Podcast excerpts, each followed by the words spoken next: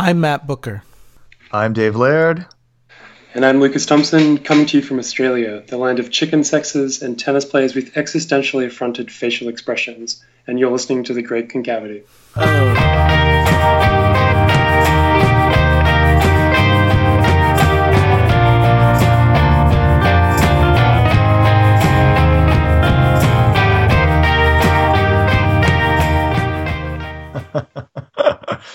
Lucas, welcome to episode 28, man. Nice one. Thanks very much. Thanks very much for having me. It's great to great to be here. I, I just have to acknowledge that we've had a lot of technical difficulties getting this call set up from the U.S., Canada, and Australia. Yeah, we have. I'm sorry about that. So, so dear listener, please appreciate what's about to happen in the next hour or so. The other thing I want to acknowledge is our brief time away from the podcast uh, the past few weeks partly due to a happy occasion, which is the birth of Dave's first child. Yeah, Flannery. Thank you. Yeah, c- congratulations, Dave. It's, Thanks. It's huge. A- Thanks a lot, guys. April 9th. April 9th, um, yeah. Mother right. and baby, how are they doing, Dave? They're both healthy, uh, a little tired. I'm a little tired, but otherwise, life's pretty good. No complaints. So Flannery's doing well. She's a cool little gal. Flannery. I can't wait to meet her someday. And, yeah. Uh, just want to say um, cheers to all of you for that. And yeah, thank you, man. We appreciate that. We're joined today, as you could hear, by uh, scholar Lucas Thompson, who is a research fellow at the University of Sydney, Australia. And he is also the author of Global Wallace, David Foster Wallace and World Literature, which yep. is the first volume in a new series by Bloomsbury called David Foster Wallace Studies. Mm-hmm. Um, could you tell us, Lucas, a little bit about the series and how the book ended up as the first book in the series? Uh, yeah, sure. So this series is is edited by um, Stephen Stephen Burn mm-hmm. um, at the University of Glasgow. Um, it's got quite a long list of um, sort of editorial board members, advisory board members. Um, Marshall Boswell's on there, who listeners surely know. Um, yeah, Luc yeah. Herman from Belgium, Steve Moore from from the US, mm-hmm. um, Charlie Harris is on there as well, um, Kasia Boddy and Paul Giles. Um, so this series was kind of set up um, by Stephen to be this this new home for for really long um, books of Wallace Wallace criticism. Um, and yeah, I think he we'd we'd been talking for a while about scholarship and about Wallace related things, and and Stephen's been a kind of a really um, big champion of my work for a couple of years now. So he was really intrigued by by the project and wanted to kick it off with with this book on on sort of Wallace and world literature. And the book grows out of your research. Um, a lot of it conducted at the Ransom Center, and mm-hmm. the the book is really, I would say, the best overview of Wallace's influences that don't often get talked about. Was, was mm-hmm. that part of your motivation for writing the book? Yeah, that's exactly my motivation. I mean, I, I'd sort of um, heard a lot and, and, read a lot of stuff kind of when I was thinking about this, um, about Wallace's relation to American fiction.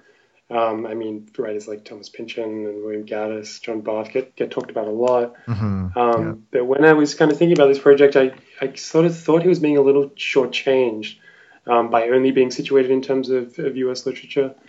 Um, so I wanted to kind of expand out those influences and kind of and look for more global sources of, of his style, um, and the kind of themes that he's he's writing about all the time. Um, so I basically the the project was basically a, a way of um, or the methodology rather was just kind of going combing through Wallace's interviews, um, the kind of more obscure nonfiction he'd written, mm-hmm. Um, and just seeing taking note of all the names that he mentions because um, there are so many non-American authors that he kind of cites and lists as favorite authors or as uh, reference points. Um, and I really just wanted to go and go and read all those guys and, and, kind of figure out what he was doing with them, whether there were kind of genuine, um, substantial points of influence, um, or whether you know. And I thought this could have been a possibility at the start that maybe they were just kind of there for different reasons. They were trying to signal an interest in, in global literature that maybe wasn't as substantial as um, the American stuff. Um, and I think what I found was was sort of that it's just as substantial as the American influences, if not maybe more in some cases. Um, and that he really takes a lot of a lot of things um, from from global writers. Hmm. That's cool. You uh, you got a pretty pretty interesting uh, statement from Stephen Burn in the intro that says that you have examined the Ransom Center in more detail than anyone else. Tell us about your time at the Ransom Center, and do you think he's right? And uh, yeah. yeah, that was so. That's such a flattering line, and I think that's the, the thing that I'm sort of most happy with about the um, his his many compliments in there. Um, but yeah, I, I don't I don't know if that's true. I don't think it, it's necessarily true anymore. I mean, a lot of writers, Jeff Severs and David Hering yeah. and people like that, have, have done extensive sort of studies of the archives as well. Mm-hmm. Um, but yeah, I did I did really want to make this a book about um, discovering the archival stuff. Mm-hmm. Um, I spent about a month in the Harry Ransom Center over two trips. Wow. Um, lot, yeah. yeah. and I sort of it was great sort of connecting with you, Matt, um, while I was there and hanging out at um, some of your favorite haunts around around Austin, which was really amazing. We had fun. Um, yeah. yeah, that was a real highlight of the trip. Um, but yeah, so there's these two sort of two week or so stints at the Harry Ransom Center. Um, I was just amazed by the richness of, of the material in there. Um, I wasn't expecting to find quite so much. Um, and I combed through almost everything to try and find just any kind of hints um, allusions, kind of passing references, anything I could find to kind of world texts or to non-American fiction. Right. Um, and I was just startled time and time again by the things I found. Um, I was also really amazed by the the kind of marginalia um, and the writing in the actual books that are in the archive. I, I, wasn't quite expecting them to be so richly annotated and detailed. Yeah, that comes um, up quite a lot in your book that you you comment yeah. on. Yeah, that's really cool. I was just kind of flabbergasted by like how many stories he's sort of drafting in, in literally in the margins of other people's work. Mm-hmm. Um, so in like the Flannery O'Connor collections of stories, for instance, that he he owned, um, he was writing kind of these story outlines for things that made it into brief interviews with Hideous Men and sort of plot lines in Infinite Jest. Um, so that was all really fascinating to me. It sort of seemed like he was literally sort of writing in the margins and in the lines, in between the lines um, of all these other writers. Um, so yeah, that that was a real compliment from Stephen, and I'm I'm very grateful for it. Yeah, yeah. I think um, your whole thing about world literature, the first chapter of your book is really grappling with that idea of like what is uh, the state of world literature now and how it could possibly influence um, Wallace. And I had a question for you about that because you, at one point, you make um, an argument that Wallace, as a reader and a writer, he sort of shifts away from American writers, maybe while he's in grad school in Arizona, and becomes more interested in world literature. Can you talk a bit about that? Yeah, I think that's right. I think while was at Arizona, one of the kind of the criticisms that he has about the MFA program that doesn't get talked about a lot, um, obviously he's kind of not particularly taken with a sort of a reductive approach to form um, and sort of some of the cliches that get trotted out at, at MFAs. He's, he's not particularly flattering of his teachers and things. Um, but one of the things that I think really bugged him about the MFA program um, was just how kind of shallowly nationalistic it is. Um, he sort of has this great line about how there's a whole generation of students doing MFAs who are being brought up to, it's something like, to, brought up to believe that Salinger invented the wheel um, that um, hmm. Carver and Beattie are driving all that's worth chasing. Um, where basically it's just like a continuation of American text and nothing outside of that um, ever gets spoken about. Um, so I think that's one of the points at which he starts thinking about this broader tradition um, and really whether he can locate himself in terms of sort of more global um, literary movements and trends.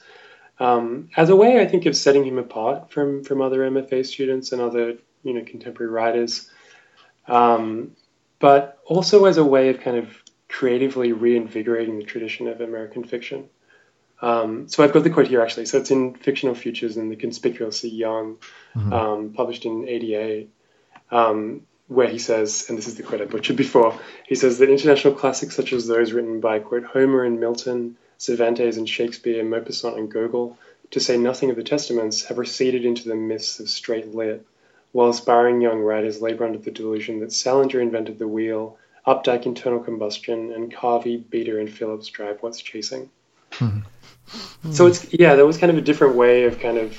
I mean, it's often mentioned that he has these problems with the MFA program and the way that um, fiction writing is taught in American institutions, but that seemed like an interesting way in um, to thinking about this this project. Hmm. I think that's super interesting because it has something to do with the commercialization of it and the ability to sell stories. And that someone going in saying they want to write like Borges or Puig is mm-hmm. is not going to find the niche uh, in the necessary literary journals to really advance their career in the U.S. Mm-hmm. Um, so I think that leads to more like um, separation between world literatures, and I, I, think that's really you know sad. But um, you know, Wallace always said that he took a lot of stuff from Puig, especially in the dialogue and the dot dot dot, the ellipsis.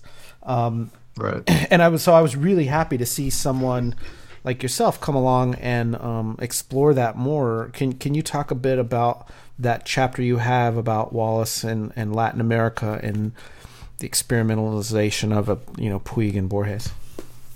Yeah, sure. Um, so yeah, that's that's kind of a big a big chapter in the book, and I talk about a lot of Latin American influences. I mean, I talk a little bit about Octavio Paz, who's who's cited in the Universe Plurium a little bit. Um, Julio Cortazar, who Wallace really loved. Um, Borges, as you mentioned, Matt, Gabriel Garcia Marquez, um, Infante, um, Reinaldo Arenas, who wrote that novel The Doorman that that Wallace reviewed. Uh, I love that review of of the Doorman. Yeah, it's a great it's review. A great review. It's, it's, really excellent. I can't believe it's it hasn't been republished somewhere. Yeah. Um, I'm sure it'll see the light of day day somewhere along the line. But yeah, the the Puig stuff was really interesting to me. I hadn't I hadn't encountered Manuel Puig, who's this famous Argentine novelist, um, before I started reading Wallace and started reading these um, these really enthusiastic um, statements that Wallace has about Puig's fiction. Um, so yeah, there's yeah, a real I, good one on page 52, the one about his prose clicking like a fucking Geiger counter. yeah, that line, that that like combination of words sounds so nice to me. I know it's great, such a Wallace line. it's got a good riff. But yeah, I went away and read. I read lots of Puig, and I just loved what I found. I mean, novels like *The Kiss of the Spider Woman* and *Betrayed by Rita Hayworth* um, are just such masterpieces. And you can kind of see as you're reading them the, the kinds of things that Wallace would have been really drawn to. Um, this kind of mixture of, of high and low, of mm. sort of hmm. deep, the deep infiltration of pop culture, um, the way kind of people's personal stories get narrated via these larger um, filmic and pop cultural structures. Um, so the Puig was really interesting to me, and I, I, yeah, I was thinking about those sort of thematic um, ideas that Wallace maybe was intrigued by. Um, but it also seemed like there were maybe five or six really, really specific stylistic devices um, that Wallace was taking from Puig.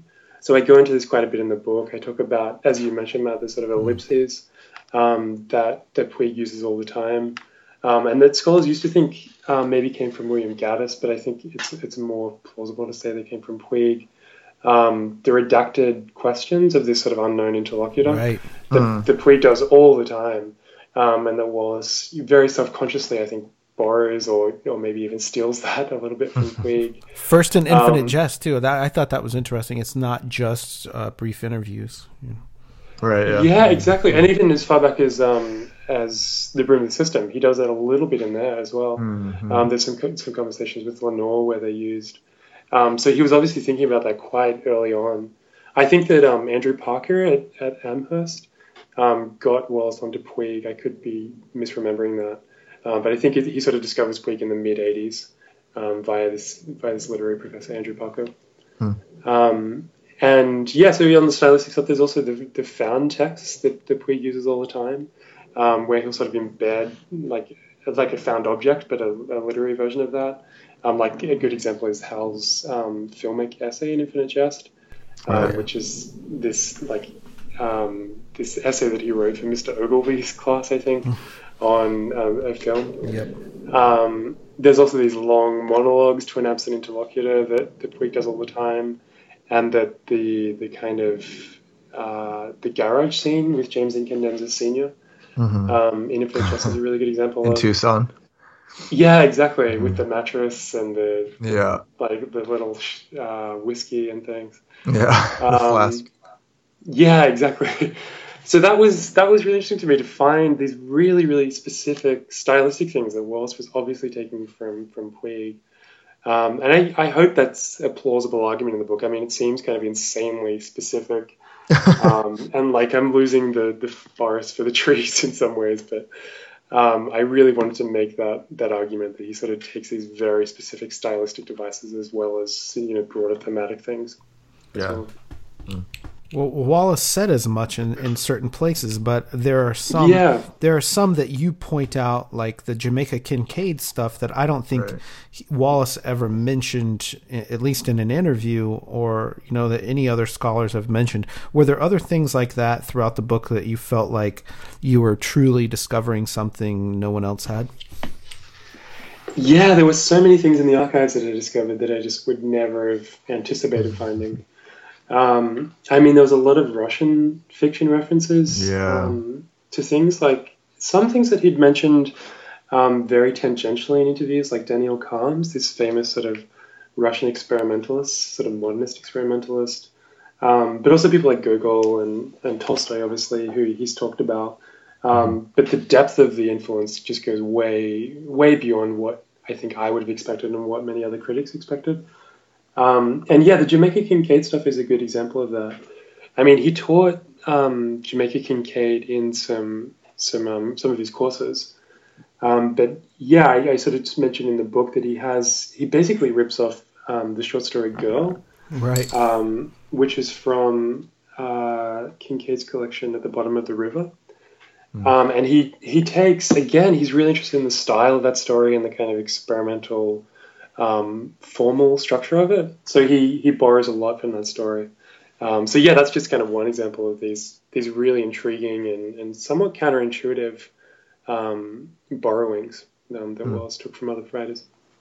In the um the, the Latin American one, you know, I, I wanted to get your opinion on one of the best. We mentioned a book review Wallace did of the Reinaldo Arenas um, mm-hmm. book, but he also, you know, later in 2004 wrote this uh, New York Times book review of um, Williamson's biography of Borges.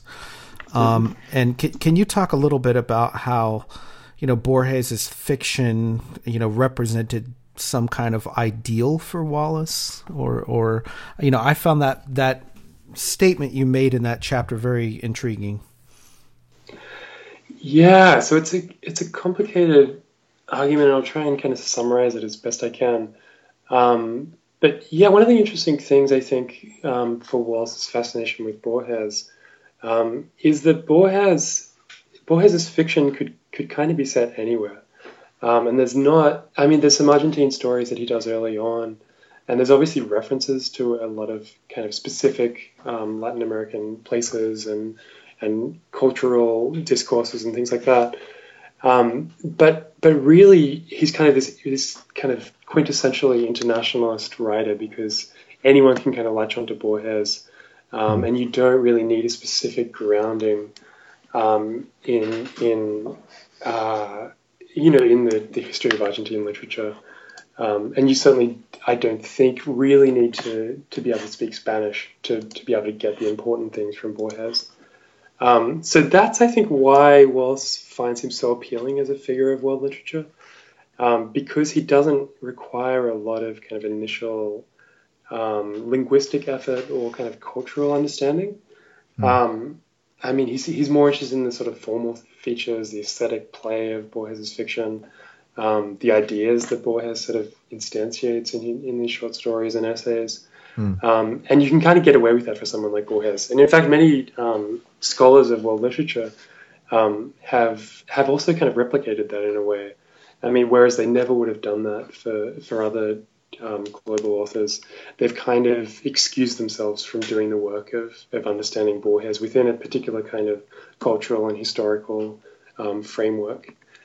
And so, one of the things that Edwin Williamson's biography does, and that Wallace's uh, review in the New York Times book review takes real issue with, um, is that it, it does embed him in this really, really specific um, material context.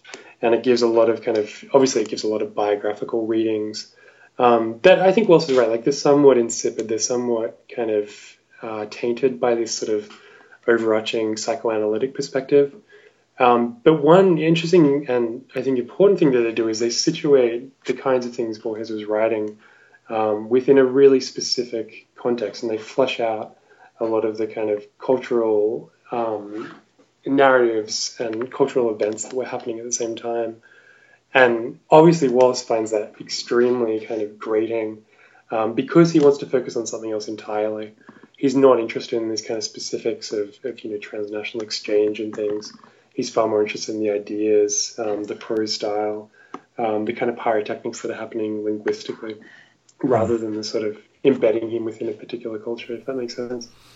Mm-hmm. And you make the same point about Kafka, right? I mean, Kafka is similar right. in that, um, you know, we, we don't think of Kafka as being a, a necessarily nationalistic writer, but more, mm. um, you know, in the, in that universal vein, which seems still difficult to replicate for a writer. I mean, what parts of Wallace's writing do you think took advice from those, you know, those other traditions of of being, you know, without a time and place? you know anchored by it? Yeah, that's a that's a tough question. Um, I mean, in terms of Kafka, it's it sort of feels like again that's someone who you're right, who's very easy to read in that particular kind of way. Um, and Wallace, of course, um, perpetuates that to some degree, although he's he's partially interested um, in some of the humor and some of the kind of cultural specificity of, of what might have made Kafka's friends laugh in those in those weird right. kind of accounts of, of, him reading.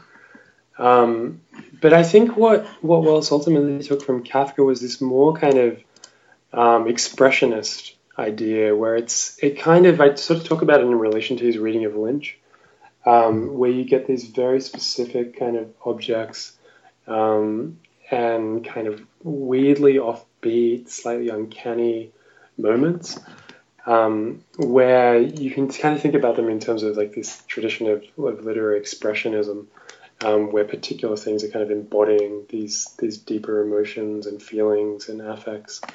Um, but also one of the things that Kafka does really well, and that that Wallace clearly borrowed from, um, was this notion of literalization.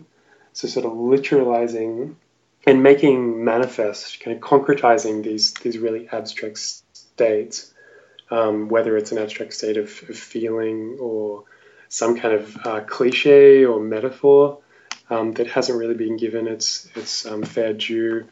Um, Wallace is interested, I think, like Kafka, in sort of concretizing those things and seeing how they get expressed um, and instantiated in in narratives and in kind of narrative form. Hmm.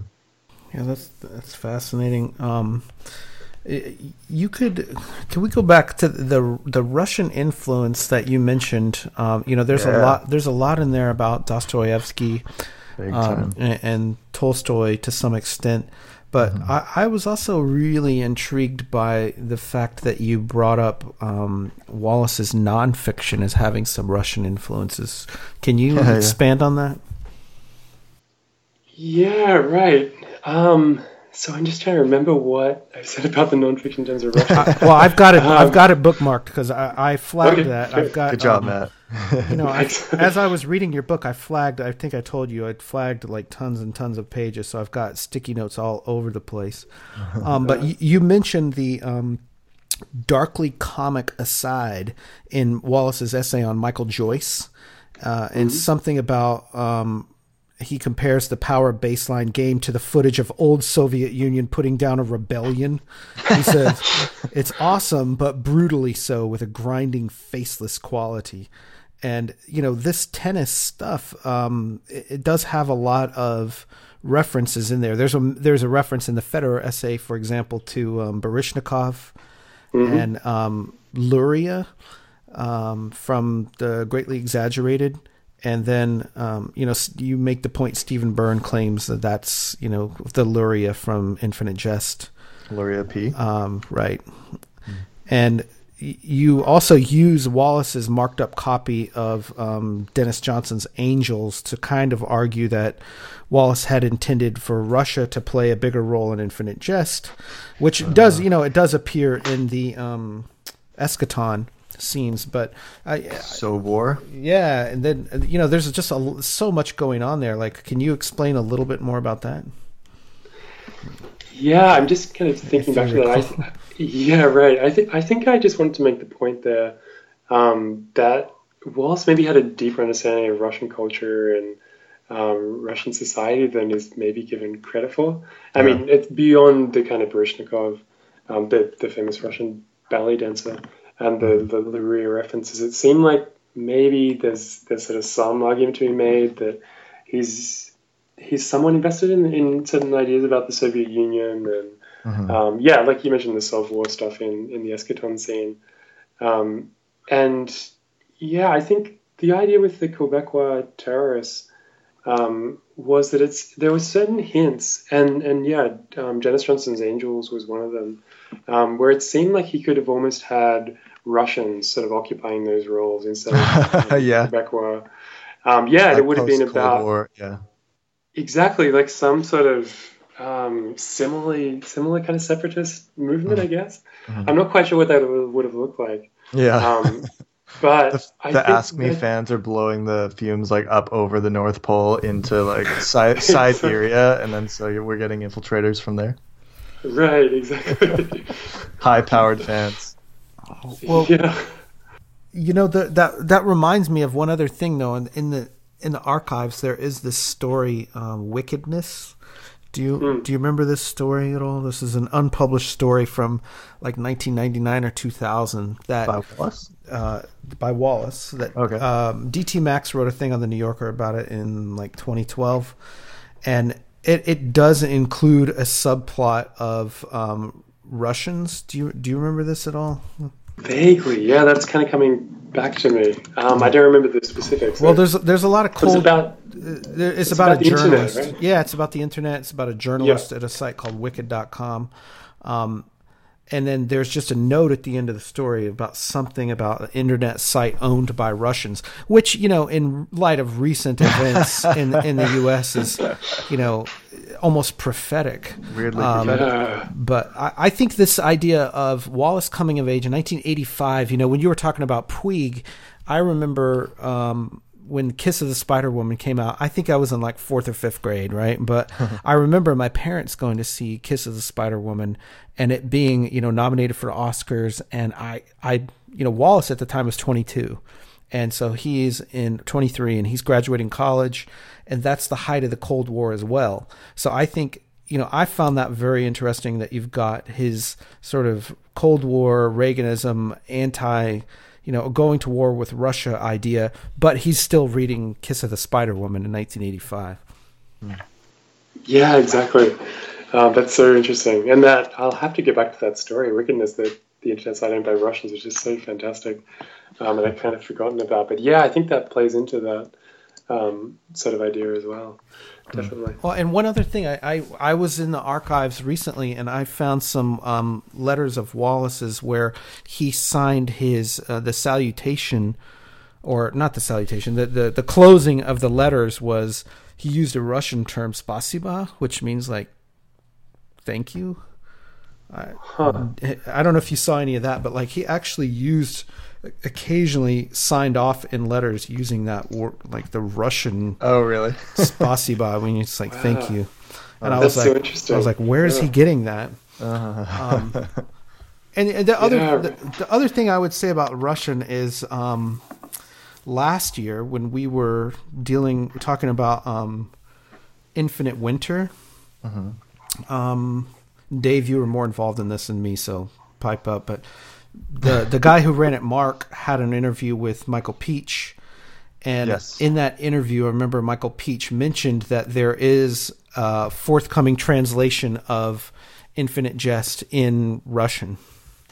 Yeah, I've heard that. It's um, there's one. I think he mentions a few that are coming. There's there's a Russian one. He says Polish, um, Hungarian, and, and Greek as Hebrew well, also. Is, there's a Hebrew one coming out. Yeah, there is. So yeah, wow. I, I noticed on so, page page 24 of your book, Lucas, that you had like a list of translated work, and I was gonna say, may I also add Hebrew? Because uh, I spent a couple uh, a couple years ago, we spent some time living in Tel Aviv, and there's there's three published Wallace pieces in Hebrew that I discovered when I was living there. And then I talked to a book owner, and he said that Infinite Jest is currently being worked on.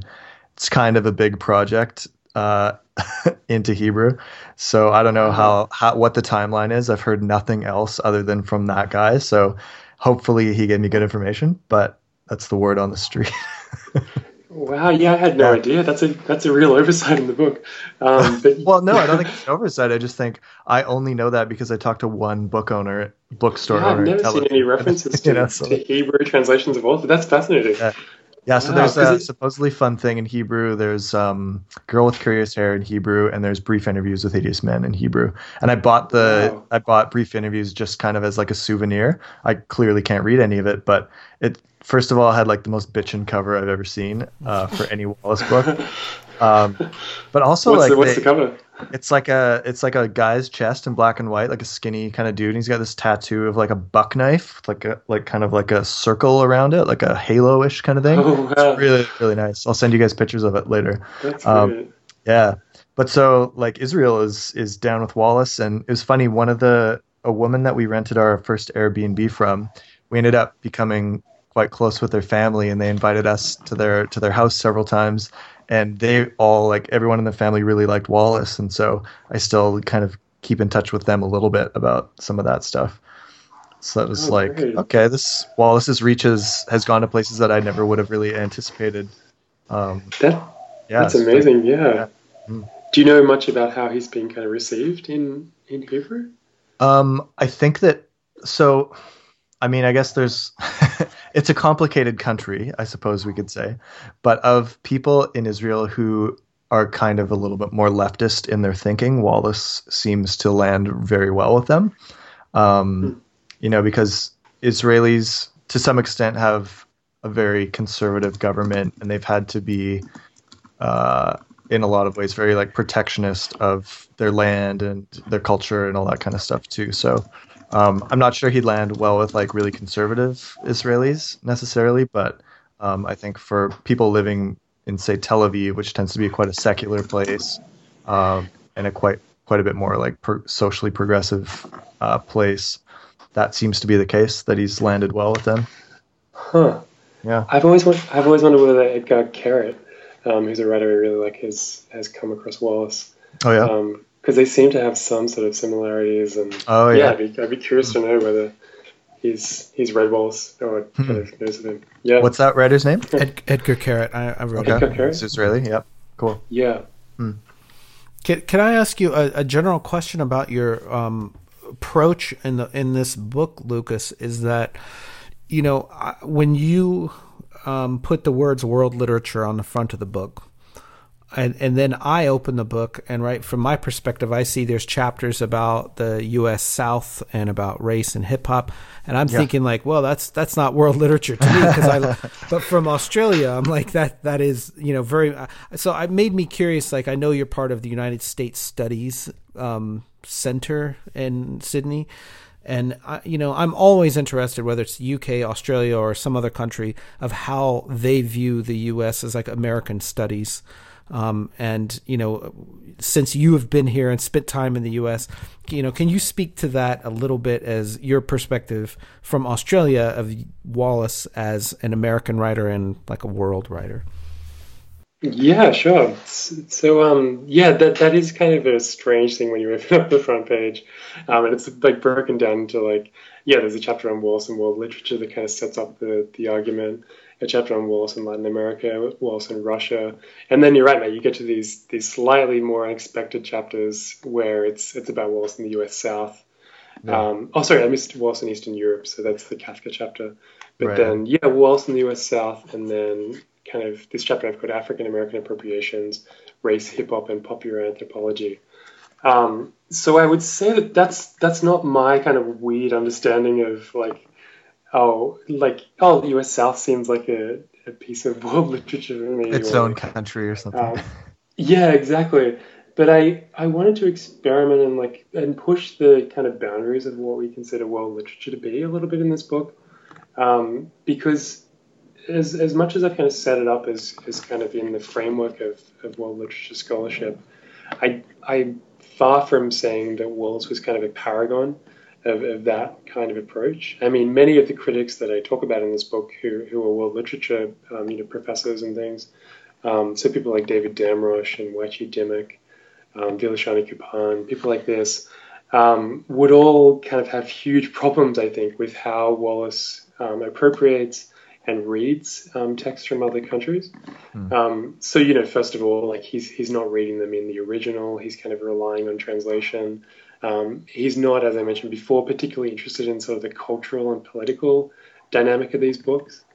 Um, so Damrosch has this has this nice little line about the kind of duty of, of reading world literature sort of faithfully and, and in good faith is to find some sort of middle ground between the, what he calls the twin perils of exoticism and assimilation. So mm. exoticism on the one hand being this idea that oh you know a, a book from Argentina is just so other, it's so exotic, it's so kind of alienated from from me that I just want to kind of fetishize it as a as a distant object. Um, that's sort of one peril, he says. And assimilation is just the idea that oh, it's it's pretty much just American fiction, just in another language or something. Um, it's it's recognizably like like me and like I am. Um, so Wallace, I think, makes if I could call them, it feels weird to kind of call them mistakes, but I think Wallace makes both of those mistakes um, at certain points in his reading um, and doesn't exactly try and do the right, the really kind of rigorous, um, ethically sort of meticulous readings that that some of these critics might might prefer. Um, which is just to say that you know an artist's an artist's interests and an artist's sort of obligations are very different from from those of critics, right? Which which seems kind of um, obvious, um, but I think mm-hmm. that's that's the way you get around it. To say that you know Wallace's aim um, was to try and kind of reconfigure and reinvent um, American fiction, and he did that by whatever means he could. One of those ways just happens to be kind of casting about and, and looking for kind of particular formal techniques and, and stylistic idiosyncrasies um, that come, come from other literary traditions. Um, so that that's kind of a, a, a, long-winded way of answering the first part of that question. Um, but then in terms of I wanted to think about what kind of Wallace's literary map, um, in a global sense, maybe looks like, um, because he does do these these kind of really interesting pairings um, and sort of unexpected kind of um, conglomerations of countries. So he talks a little bit in everything and, and more the Infinity Book about sort of this construction of Asia and the Islamic world, which he seems, which I talk about a little bit, which he seems to sort of weirdly lump together. Um, he has a very strange understanding of what Eastern Europe is. So that I explored that a bit in the kind of Kafka chapter. Um, so he, I think he's sort of playing with some of these national boundaries a little bit in the way he thinks about um, other traditions. But then I the wanted porousness to say that, of certain borders. Exactly right. It's As like Jeff Severs would say. exactly. Um, and in terms of the Eastern, um, the, the existentialism stuff, I, I wanted to kind of you know, Wallace is a northerner, right? Like he's he kind of traveled to the south, I guess. But um, I wanted to argue that you know, for most northerners of his generation, like the South is pretty much a foreign country mm. um, in a in a kind of weird way. Um, and especially when you throw something like French existentialism, existentialism into the mix, um, and what Wallace was really interested about about Southern fiction is, is people like Flannery O'Connor and Walker Percy, yeah. um, who are taking these very European ideas um, and kind of Americanizing them, um, giving them this sort of Southern twist. Um, so that's that was the kind of justification there. Um, and then in terms of the kind of the final chapter on race and hip hop and popular anthropology, um, that was a way of thinking about all these references to Joseph Campbell, this kind of right. um, you know, pop anthropologist um, from the mid 20th century, mm-hmm. um, whose vision of the world Wallace found really attractive, I think kind of this idea that, that myth and ritual structure, you know, global um, cultures in, in very similar ways. Um, that you can kind of elide certain cultural differences to see the kind of broader underlying structures um, beneath them. Mm-hmm. Um, so it's this very structural view of race and ethnicity and culture. Um, but I think, yeah, that's that's kind of how I want to frame that part of the, the kind of world literary approach. Does that make any sense at no, all? No, absolutely. Uh, I do want to follow up with you though about the question. You know that um, Wallace as a reader, I found that really interesting, and that you know his approach to world literature. Right, he's not reading in the original languages, but like how many of us really are? Uh, yeah. Especially if you're not pursuing like a PhD on a certain angle on world literature or sure. you're required to but i mean do you think what what is the future of that for readers you know do you I, i'm asking you to speculate really broadly here but like do you think there will be more or less translation because it seems like at least in the US we haven't greatly increased the demand for translation in the past, you know, 30 years. It's still only like something 3% of fiction published in the US is translated. Huh. Yeah, which is really ex- extraordinary and, and baffling. Um, and what's I wrong with you guys, Matt? I'll take responsibility for all American readers. Sure you uh, will. But I, I, I mean, I, I personally buy more than that. But I'm also hopeful that you know, but I was you know reading before there was such a thing as Google Translate, and I would love to see some more automation brought into it. That's not just total crap. You know, if that gets better, and you know Google Translate or something like that is perfected, then it, you know, will it ever open it up to you know greater literary worlds that we just don't have access to. Yeah, I mean, how many people do you know, Matt, that, that kind of read regularly, kind of uh, fiction that's that's translated? I, I mean, mean I live in a weird bubble, so I mean, I know people who translate and you know booksellers who mostly read translated fiction. I, I'm the exception. I would say most people, it's very very small who are even conscious of it. Yeah, I, it seems similar in Australia actually. We're we're kind of as a culture very kind of patriotic about our kind of big Australian novelists and essayists. Right. Um, and I would I would imagine it's a, little bit more. I would hope it's a little bit more than three percent. I don't know the statistics, um, but yeah, I, I doubt it's that much better in Australia mm. um, in terms of people sort of engaging with with global fiction. Although the, the kind of recent rise of, of people like Karl Ove Knausgaard is is maybe hmm. There's there's always exceptions, I guess. Yeah, yeah. that's a whole nother podcast right there. Yeah, you should yeah, start exactly. another one. I'm, I'm, in um, book. You're five. a big fan, right? Yeah, I'm a huge fan. Um, yeah, he's your boy. But, but, he's also, I would say, you know, this is tangent, but he's also, I would say, being criticized some of the same you know gender stuff that Wallace is being criticized for right now. So it's like I really yeah. don't want to even say that I'm a fan because I feel like it's kind of toxic. Uh, yeah. But I'm going to quote from something going back to the thing about the idea of world literature in your first chapter. Um, I underlined a quote that I th- thought was fantastic. You said. Um, Equally palpable is the sense that, even in its future manifestations, a scholarly field delineated as world literature is an impossible dream. yeah, that's um, yeah. I guess that's my pol- polemical sort of aspect coming out. Um, but I think I want to say there that yeah, there's something about um, world literature itself as the way it's sort of currently formulated, um, where it's kind of like compare the old school sort of comparative literature on acid really. Um, like to do it well you need to speak sort of you know 10 to 12 other languages. Um, you need to engage like really really critically in the kind of the cultural atmosphere that these works came out of. Um, you i mean to read some of these writers um, even like rebecca walkowitz and, and Wai Chee Dimock, you get the sense that you almost need a phd um, in, say, like, you know, late 17th century German uh, literature to read like one particular poem or something. Like it's just this absurdly um, rigorous um, demands that, that only a few kind of professors can ever really meet. Um, and there's a there's a kind of I read about this sort of latent utopianism um, in the field, and, and sort of many critics have, have accused David Damrosch of um, where there's sort of this idea that um, you know there's there's like this noble idea of world literature scholarship that's sort of about sort of bringing people together and celebrating the best of humanity. Um, that that is a little bit sort of nebulous and waffly, I think.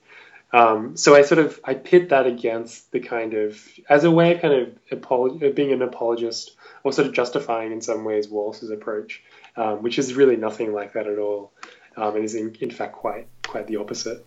Um, well, the spectrum. You know, to follow up on that, that that raises an interesting point because, uh, as we just mentioned, Wallace has been translated into a lot of other languages, and you know, I could mention also like Norwegian and Finnish. I know he has books in uh, all the Scandinavian languages, and Walkowitz, Rebecca Walkowitz, her her latest book makes the argument that there are certain types of fiction that are like born translated and that they, they translate very easily and quickly and they spread like wildfire. And she uses like Bolaño as a, as a maybe even a better example than Wallace. Um, but you know I'm and Knausgaard is a good example right? That that uh, English you know French Italian is immediately translated as quickly as it comes out um, you know, what's your take on on that as it pertains to you know world literature?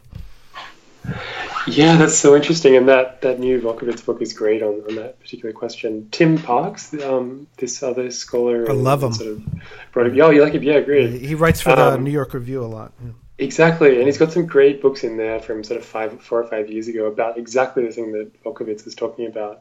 Um, he's got this piece called the Dull New Global Novel, um, where he sort of um, you know, laments the fact that there are so many English language books that, that seem to be sort of dumbed down sort of linguistically so that they can be translated really quickly.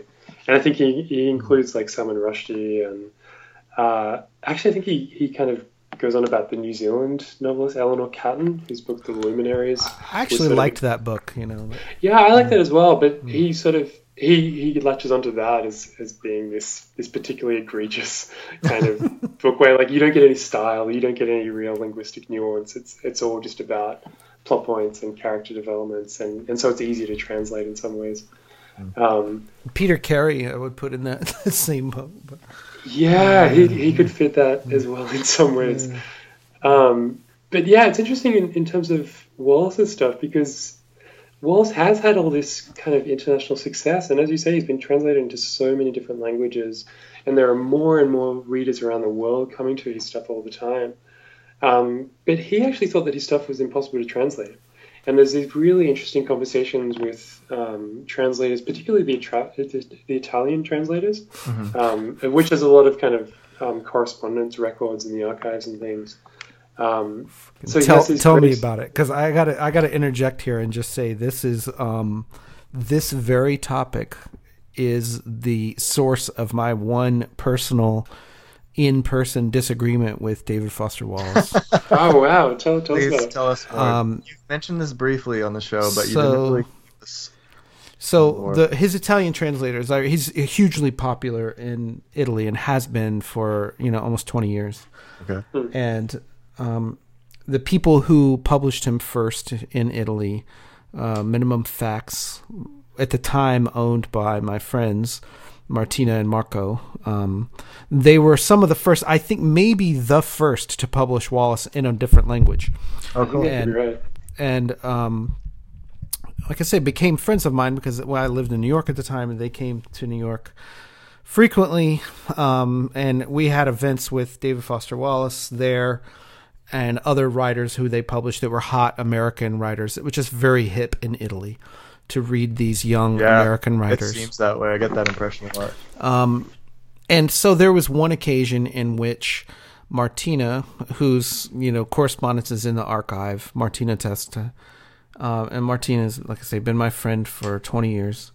She asked me to give Wallace some questions when she was translating "Girl with Curious Hair," and so I did, and I had this very dispute that you're talking about, which is Wallace said, um, you know, a lot of this. He was like, "Oh God, you know, more questions about these stories that he that he wrote. In, you know, he wrote these in grad school when he's like 26, right, 25. Yeah, yeah, yeah. And a lot of it's just voice exercises. He just wanted to get a book done. Mm-hmm. Um, and you know, someone asking him 20 years later about details of one sentence It's just excruciating. Every translator is asking him the same questions. You know, what does this mean? What does that mean? uh, and so a lot of our translators actually ended up on, on the Wallace listserv asking these questions. But I, I made the argument to him. I said, you know, nothing is really untranslatable to me and in you know they translated Finnegans Wake into Japanese.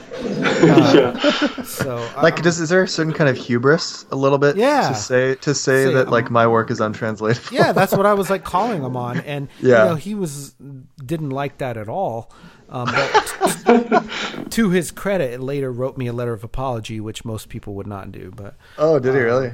Do you yeah. still? I, do you have that letter like nearby? Can you read it for us? I still well, have it. Well, I still have it. It's not. It's not nearby, sure. but I still have it. Of course. Um, and, and I I think this is a you know a huge issue. Like I say, that Wallace dealt with for most of his writing life. So I mean, what what is your take on that? Like uh, things being untranslatable. Clearly, those letters in the archive attest to the fact that some things are difficult to translate. Right. Right. Definitely. Um, and some of the voice and some of the references that he talks about in those letters, there's there's some great. Um, yeah, the Ruth Martina Testa there's some stuff in the interview, and I've had some some correspondence with her as well. She's been fantastic. But Adelaide, Italian translator called Adelaide Cioni as well. There's some correspondence Wallace has with her that's really sort of revealing. Um, I think they're talking about uh, these these references from memory in Incarnations of Burned Children, yes. where he's sort of right. he's referencing a country music lyric. He says the, the whole he says the whole story is country music lyrics, and I was like, how is this possible? Yeah, I think I found a few, but I, I can't find that as many as he seems to think there is. Um, right. So yeah, they're talking about these these lyrics and whether it's ever possible to kind of like how you would even go about thinking about an Italian pop song that you're sort of playing off linguistically and sort of alluding to, um, and the, just the whole sort of impossibility and absurdity of that sort of Sisyphean task um, is so interesting. But yeah, I mean, it, it, does seem a little hubristic. I think you're right, Dave, to, to assume that you know it's just like my work is too linguistically complex to be translated. Yeah. yeah. But at the same time, there there are certain passages where you just you feel great sort of sympathy and, and pity for the poor people that oh, have goodness. to render these in different languages yeah. because there's a could, lot of argot, right? Exactly, and you could preserve the essence of some of that, but or the flavor of it, but getting the yeah. actual specifics must just be an absolute nightmare. I know that like, Ulrich Ulrich Blumenbach, who is the German translator of Infinite Jest, and I think a lot of other um, Pale King. He did the Pale King. Well. He did the Pale King as well. Exactly. Yeah. Um, he's sort of he's sort of on record in these interviews in German press saying like, you know, he asked he reached out to Wallace time and time again, but he just refused to help him um, because he thought that the project was so absurd and you know you could never do justice to to it in German. Mm. Um, so yeah, there's so many interesting moments like that where Wallace really puts his foot down. So yeah, I'm, I'm somewhat not surprised about that that exchange you had. that's really fascinating. I mean, uh, I yeah. think that there was a time, let's go back and say the 1950s and 1960s, where translators worked in a true bubble and they worked without the internet and they worked with a dictionary and their own knowledge. And occasionally they would write a letter to an agent or an author and ask some questions, but most of the time not.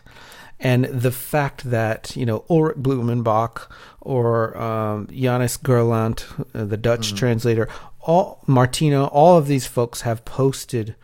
Um, Caetano Galindo in Brazil, they've all posted on our listserv with specific questions about how to translate certain phrases, and they can sort of tap in now through the internet, through email, and ask these questions about how to translate certain things. So I think translation has gotten better in some ways. But uh, you know, for me, the concerning part is that it hasn't changed much in terms of the market demand for it, uh, and and I think that that's what's got to change in order to make it truly better and exceptional. So, uh, you know, I'm curious if you think, you know, there there is potential because in your first chapter you do, like I say, you deal with this pretty extensively, and this idea of world literature is supposed to be a utopia, but it's worked out to be more of like really disjointed you know dystopia. Yeah, well, it's kind of it's too much at the mercy of sort of the movement of global capitalism, capital, and sort of these these rising trends of globalization, um, where basically the market just dictates um, what works and what sells. It's not necessarily always kind of these loftier notions of artistic value or what is actually sort of interesting um, to to translate um, cross culturally. But yeah, I mean, the U.S. like there's a lot of um, American writers who get translated abroad, as as you know, and um, a massive industry in, in translating contemporary American fiction. But there's there's very little sort of corresponding sense of the American reading public really hankering after like the latest you know Yugoslavian novel or the latest German novel. You know, there's, there's, it's not quite um, uh, bi-directional in that way. Well, I, am hopeful that there will be more of it. There, at least in the past few years in the U.S., we've had new publishers spring up who just do literature and translation or focus on that. Yeah. So, um, Deep Vellum is a good one in Texas, and um, Restless Books in Brooklyn. So, I, am hopeful that there's more um, effort, and if, I'm sure that our current um, political regime will put a lot of money into literature and translation. Oh, so clearly. we've we've got that going for us. Um, so, uh, yeah. I you know my my one of my like last sticky notes in the book before you wrap up the um, hip hop section, which I really loved, by the way. Um, oh, thanks. One of my one of my last questions for you is about um, you know, if you had time to write even more or explore even more, what do you what do you think are some of kind of the edges of Infinite Jest kind of um, influences that you didn't have time to explore in this book? Oh golly, there are so many, um, and really, this this book is is in many ways just scratching the surface. I mean, I've tried to get as many intertextual references and do as much kind of deep textual excavation as I possibly could, um, but I know for a fact that I've, I've missed out on a lot of stuff that that that is in Wallace's text that I just didn't have time to get to. So volume um, two is coming soon, right? oh, I mean, maybe there's there's so much more to explore, and I but I, what I really hope is that that people will kind of um, take up different lines of argument. I mean, someone might be really interested in Octavio Paz, say, um, and want to kind of run with that a little bit more as as he's kind of um, used in, in novels like Infinite Jest and some of the early essays. Um, I mean, there are lots of Eastern European um, novelists and poets and short story writers that I only, you know, just kind of hinted at that, that I think could be really productive. Um, but that's that's kind of one of the things I like about the state of Wallace criticism at the moment. That it, it sort of genuinely feels like a collaborative enterprise. Um, in the yeah. you know people will sort of you know throw out throw out certain ideas, um, and someone else will run with them, maybe farther than than the original person anticipated or in a slightly different mm-hmm. direction. Um, but it feels like there's sort of a, community of people who are who are sort of all kind of interdependent in, in certain ways and yeah. and wanting to kind of yeah run with other people's ideas a little bit, explore them in, in slightly different ways. So I, I hope that that, that you know there'll be people who sort of see a reference to to I don't know Pablo Neruda or Carlos Fuentes or even Jamaica Kincaid or something, right. um, and want to kind of take that further than I've done here yeah. and sort of expand on it in, in various ways. So yeah, yeah. In, in, short, there's there's lots and lots of stuff that yeah. I wish I had more time to go into, but just just didn't quite didn't hmm. quite get there in this particular book. That's cool. It strikes me that the the very thing that you were just talking about is something that I that struck me that you did really well in this book was your in your section on Russia and how you take up uh, Canadian scholar Tim Jacobs's arguments about Dostoevsky and the brothers Karamazov, and oh, you just and, and you just like unpack that hardcore. So like he gives us the seed, and then you just really expanded on it in a cool way. Yeah, he's great. He I actually emailed him before I started my masters and was like, hey, I'd really like to do some grad work on Wallace. Can you recommend any schools or like places in Canada that would be good for me to to inquire with that about? And so he's like, actually, you're in Kelowna. There's like, I know some profs there who would be great to work with. So, and he actually taught in Kelowna for a while, and a friend of mine took a class with him and stuff. So. Oh wow, that's really yeah, cool to hear. Yeah, yeah. I never got to meet him in person, but I think he's out in Toronto now, and he's not really doing like anything. He's not doing like scholarship work.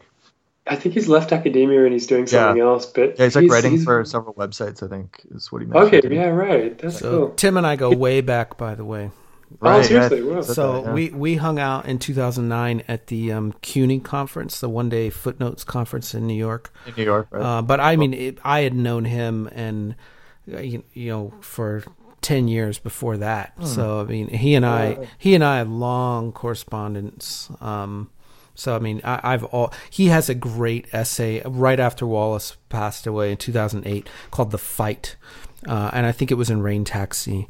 And if, if that you ha- a great piece. If yeah. you haven't read that piece, that's that to me. I mean, I think his stuff, his dissertation on Wallace is is phenomenal. But that piece, "The Fight," is also something I think about a lot. Hmm. His criticism and his essays are so good as well. I mean, the stuff he did on Gerard Manley Hopkins and, and the Dostoevsky stuff. He's mm-hmm. got a great piece on Stendhal um, that is really worth reading as well. I think I feel like he's one of these people that really made me want to try and become a literary critic and see mm, if I cool. can sort of match that high level of, yeah. of literary analysis. So yeah, think, he's a hugely inspiring figure to me. Yeah, I think it was even just his master's thesis, right? the piece on Dostoevsky? No, that that was a PhD. Uh, oh, it's a dissertation. Okay. Yeah. For some reason, I thought it was a, a.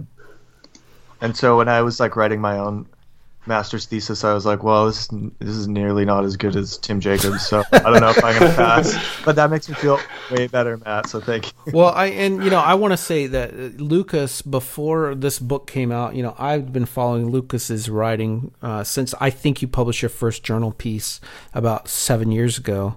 Oh yeah. And, and I definitely kept an eye on your work because I found like each one of your articles was something that um, people saved. And you mentioned the Wallace community, where I think it is unique in that you have a lot of Wallace fans who actually read the criticism, yeah. um, which is is rare for a lot of you know literary studies. Yeah, but but one of your you know one of your pieces that I, is fairly recent I really loved. It was in the Cormac McCarthy Journal and the title of it is like books are made out of books and uh-huh. and I thought that that could have also been like the title of this book. And yeah. uh, your your global Wallace book is very much a testament to the fact that you know Wallace is not working in a bubble. He's got context and influence, and his books are made out of these other books.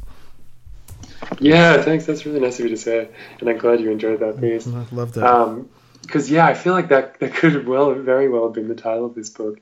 I mean, I'm always I've always been really interested in, in like the question of literary influence um, and the ways in which writers kind of build on previous projects, and it's it's it's kind of a different notion of originality, I think, and innovation, um, where it's very much dependent on, on what's gone before and sort of reconfiguring and code scrambling previous texts and kind of and that's that's one of the things I wanted to do in, in this book as well is kind of think about different metaphors we have of describing literary intertextuality.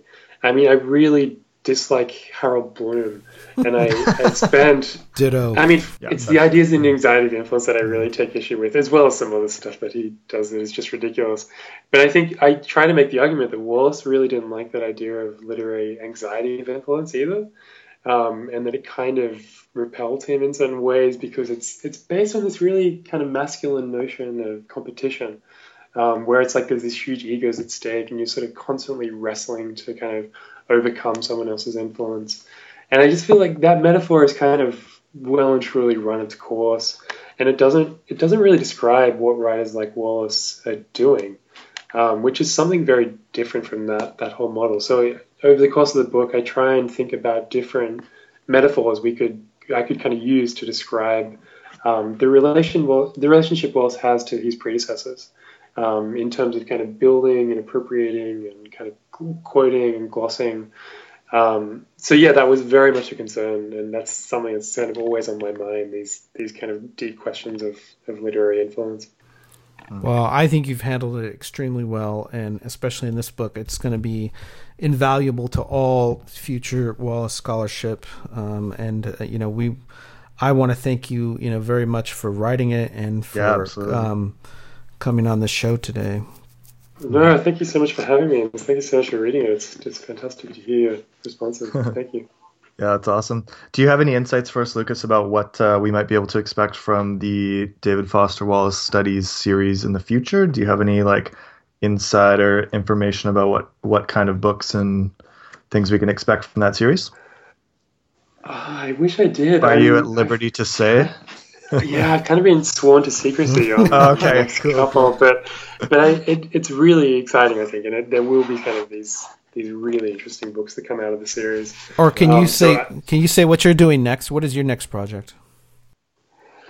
Um, I've got a few kind of things on the on the boil, um, and I'm doing a lot of teaching at the moment, so I'm kind of finding it finding it difficult to kind of get Yeah. back to research. But but in terms of Wallace stuff, um, I presented a paper on Wallace's screenplay for the Broom of the System a couple of years ago at, at the Wallace conference. I remember Um, it. where- I where saw you guys were panel.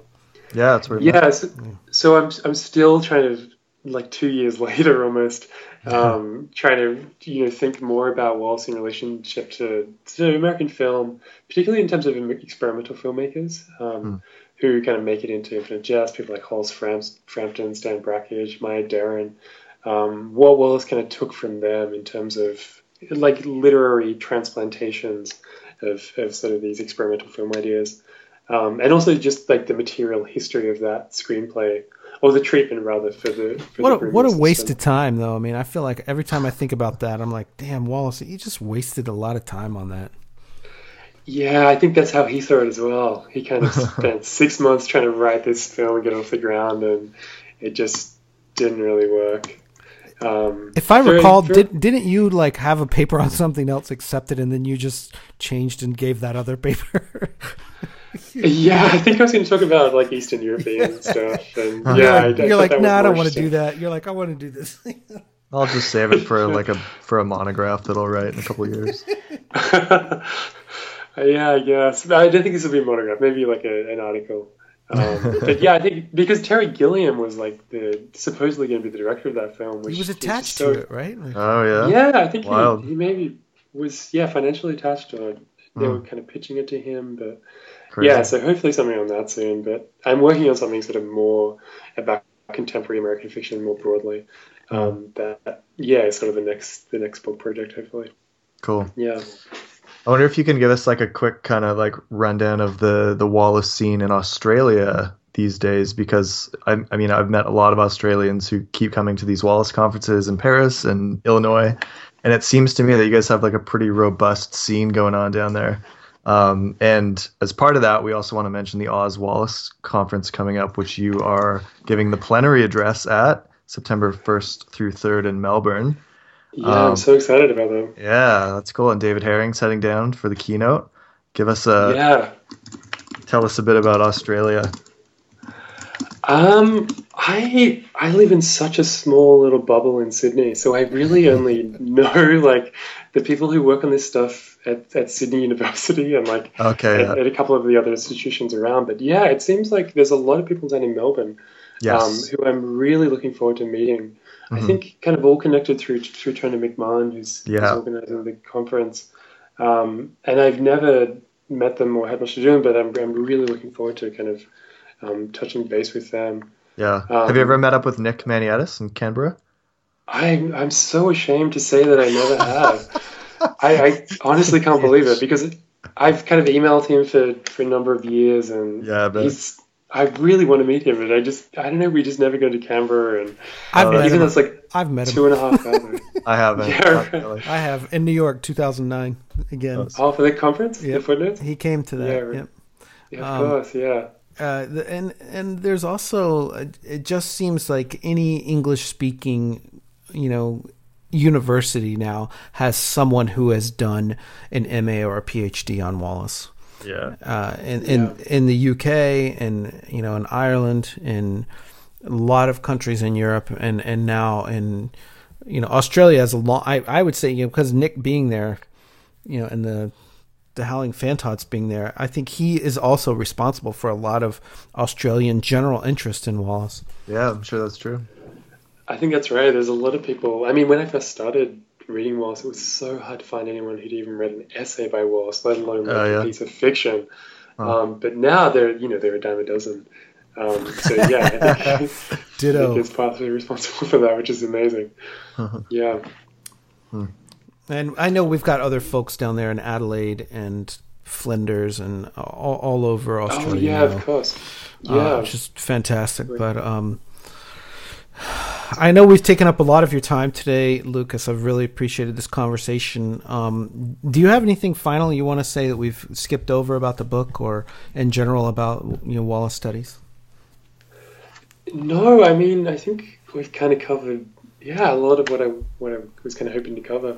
Cool. Um, I guess I was just quickly interested if I can ask if I can just kind of flip it back to you guys. I'm kind of really intrigued by this sort of recent sort of backlash in many quarters against Wallace's Mm. fiction, Yes. both from yeah, this is probably I know. I was gonna, I was gonna wa- I was gonna ask you about this because I think you know you have a really um, sophisticated take on Wallace in this book. So I'm curious. I, I was I had that on my list to ask you today. Believe it or not. It did. It did get brushed over earlier. There was a there was a minor reference to that. Yeah.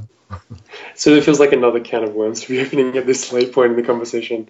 But yeah, I, Yeah, I feel was like we could do a whole episode on that. Hey, I know a whole like series. Yeah. Um, but I was so if interested in like so interested in how you guys kind of perceive that whole recent back, particularly in terms of, of gender studies, kind of Yeah.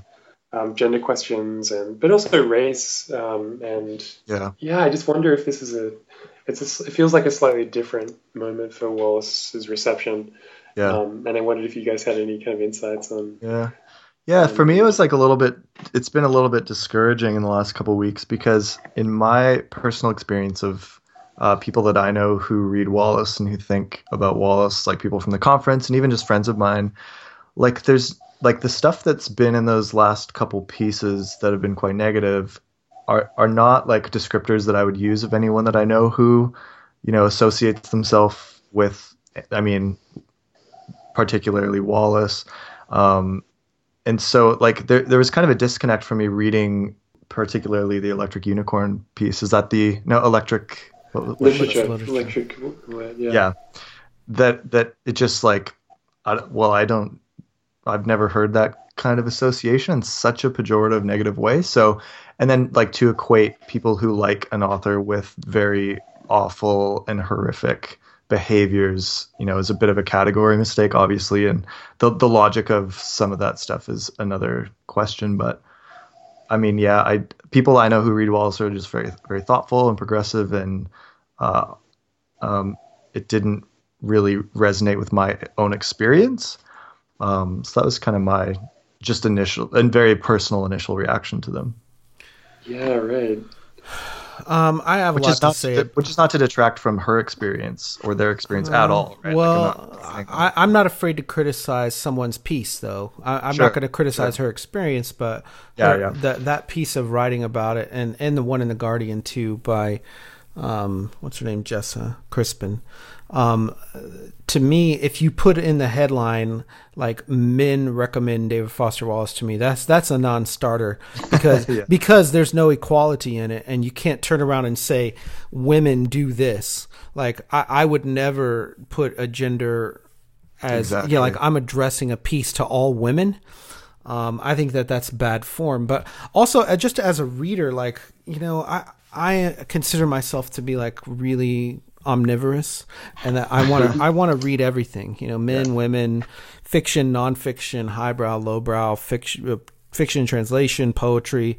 I tr- I really I'm just a general reader, man. I try to read as much as possible and like really pride myself on what I have read and not read and where my blind spots are and uh, you are voracious, Matt Bucher. so, so to criticize, you know, it's, for me to take it personally is kind of absurd because I feel like, oh, you're saying I haven't read enough women, and I'm like, I could, you know, I, I feel like that's not true in my case.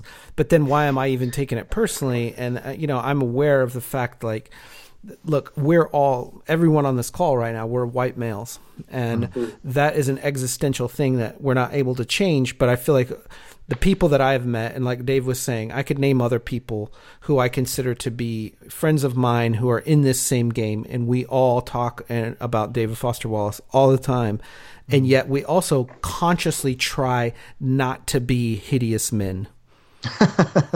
yeah, You know, we consciously try to be good people, good citizens, and we're all fathers and we're all, we're not this kind of stereotype that gets played out. And to me, that's a lot of my frustration is just that there's some stereotype that I feel like is projected at me and it is wrong. And I, I think that that's, you know, probably the root of my frustration with the pieces is not just like you have a big enough like fandom, there's going to be all kinds of backlash, right? And I'm totally fine with that. But Yeah. I, I think in general, I, it's just like Dave said, it doesn't match my experience, and it doesn't match, you know, who I identify as as a human being. Lucas, your turn. Yeah, I think I think I agree with both you guys, and it doesn't doesn't exactly fit onto my experience of, of Wallace fans and people at the Yeah. conference and things.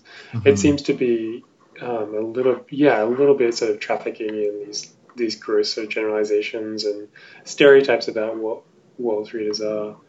Um, but at the same time, like I think there is some some sort of troubling material in, in Wallace's work. Sure. um, Oh, that- yeah. That does need to be kind of worked through critically. Um, And I mean, he, yeah. There's, But there's would it be kind of- interesting if it wasn't? You know, if if it was No, some, exactly. Yeah. some perfect literature where it's like, well, for our time and place and our politics, he didn't offend anyone. Like, what fucking Right. boring crap is that? That sounds awful to me. It's like, you know what? He he wasn't writing to be some perfect politically correct person who just met all of these little Twitter standards of what is a good person. It was it was way more than that, and that's why there is a series published by Bloomsbury, and your book is the first one in that series. You know, it's I mean, like there's a lot of other writers who don't get this kind of treatment, and and it's not because they you know navigated this politics perfectly. Yeah. I totally agree. Yeah, I, I couldn't agree more. And it's and the kind of the the interesting stuff there is is that he's he's very self conscious about the things that he's doing. And it feels like a lot of the criticisms that have been leveled at him, particularly in the Amy, Amy Hungerford piece. Oh my Um, god! I mean, that's if Just just, kill to me now. drag up that again. Um, that's stuff that Wallace has kind of anticipated and kind of have kind of thought deeply about and kind of internalized within the logic of, of the fiction in many ways. And and the kind of analysis that Hungerford does there, I think, um, it just just struck me as a little strange. It's the insane. It's insane to write a piece about a book you have not read or an author that you're going to criticize because you just do not like on a very surface level. To me, that displays your ignorance. Like, there's a lot of authors I have not read, and I would not dare to stereotype them or put them in some kind of category and then write an academic article about how much they suck.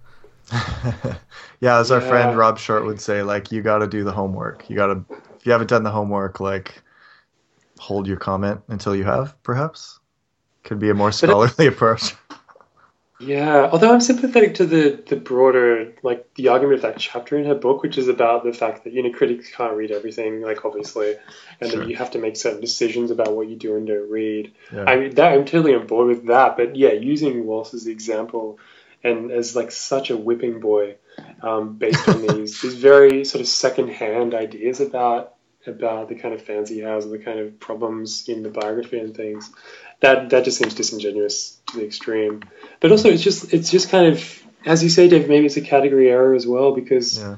you know the the fiction and the the art um, is so so much more than a the person like a flawed individual could ever be. I think Yeah. and that it just kind of proves that that point in some ways. Like reading reading some of the stuff in the biography is kind of um, disconcerting to say the least, but oh, absolutely. it doesn't it doesn't necessarily have to play into your encounter with with the work of art. And I Yeah. think that's the distinction that I that I would like to preserve a little bit more Mm-hmm. between the biography and, and the work itself. Yeah, that's good, Lucas. Uh, That's a very mature response, unlike a lot of the other stuff that you know it's published to get clicks, and and I get that too, but that's not what I consider, um, you know, good criticism. So, um, your book is so. Again, thank, thanks for being with us tonight and, and talking about it. It's it's been a blast, and, and like any good conversation we have about Wallace, I feel like this I could go another two hours easily. Yeah, totally. Totally. Yeah, thank you guys so much again for having me on and for reading the book and. Oh, thank you so much, it. Lucas. Yeah, man, it was our pleasure. Uh, we also want to thank Bloomsbury for sending us review copies as well. They've been just sending us like, they're like, here, have this, have this, have this, and so their generosity has been fantastic, and they're great to deal with. So, thank you to your publishers as well. Good. Yeah, Uh, Tony McMahon wanted us to to mention that for the Melbourne conference coming up September 1st through 3rd, uh, they are still accepting paper submission uh, abstracts up until June 30th. So if you are an Australian or you're nearby Australia, you're planning to maybe hopefully travel there for this conference, uh, there are still the call for papers open until the end of June. So you still have a bit of time. Uh, so take advantage of that. Um, and we also have a conference coming up here in North America pretty quick here from June 8th, 9th, and 10th in Normal, Illinois. Matt, your flights are booked. My flights are booked. I will be there. It's happening. We're going. Uh, we are also on the schedule, which is, I believe, already out and published on the website, that we will be doing a live episode of The Great Concavity from that conference. So we're very much looking forward to that. Uh, and Lucas, if people want to read more about your stuff, are where can they find you? Are you on academia.edu? Are you on Twitter? Yeah, I'm on academia, so a lot of my papers and, and work is up there. So yeah, just head on over there or, or email me or something if you if you want more things. Awesome. Um, yeah. We can include your yeah. We can maybe include your email address in the show notes or something, or by request, yeah. perhaps. People want to get in touch with you. Totally, totally. Your call. Your call on that one. uh, and and I like I said, I really enjoyed a, a lot of this stuff that you um, you know maybe won't put into a monograph, but put into an article, and and that stuff I find just um, fascinating. So keep it up, man. You you yeah, you've done tremendous work uh, in, in Wallace studies. Oh, and also, I and also, Lucas, I described I was talking with someone about you recently, and we were talking about your scholarship being great, and I said, and also, he's like probably the nicest guy I've ever met in my life too. Totally, so, so nice. like hanging out with you in Illinois at the, at the, conference two years ago was like such a such a pleasurable experience. It was so great. Yeah, that was hanging great. Out, hanging out with such... you and Dan and the other guys from Sydney was awesome. Yeah, who did you have with you? Dan Dixon and Tony. Yeah, so Dan. Exactly. Dan Dixon is another amazing Wallace scholar who yeah, be making huge waves in years to come. Um, awesome. Um, so yeah, he was there. Um, Tony was there. Um, God, who else was there? Um, Nathan Seppel. Nathan Seppel, yeah, from Adelaide. Yeah, yeah. that's right. Um, so there were a few Australians. Yeah, a few of us there. It was a great yeah, time. You guys are doing great work down there. Keep it up. It's good. Thanks. I want to give a uh, I want to give a shout out to some folks in Victoria, BC. I went out for uh, for some beers about a month ago with some Wallace people in the community here. And uh, so Michelle Martin and Tim Persone and Christopher Douglas. Uh, I want to thank you guys for very riveting conversation about Wallace and other literature. It was great. Uh, Christopher Douglas is a professor at the University of Victoria here. And we got in touch through a guy that I play Netrunner with. He was like, oh yeah, this prof who teaches Wallace sometimes, and I was like, oh yeah, what's his name? And I looked up, up up on Twitter, and he follows us there. So I was like, oh cool, it'd be rad if we like went out for beer sometime. And uh, so I sent Chris a, an email, and he was like, oh, let me bring my PhD student. He's working on Wallace right now, doing his dissertation on him. And I also have this former student who was a student of Rob Short's down in Florida. So she came over from Vancouver, and we just had this rad uh, evening together talking about this stuff. So thanks again to you guys. That was very cool.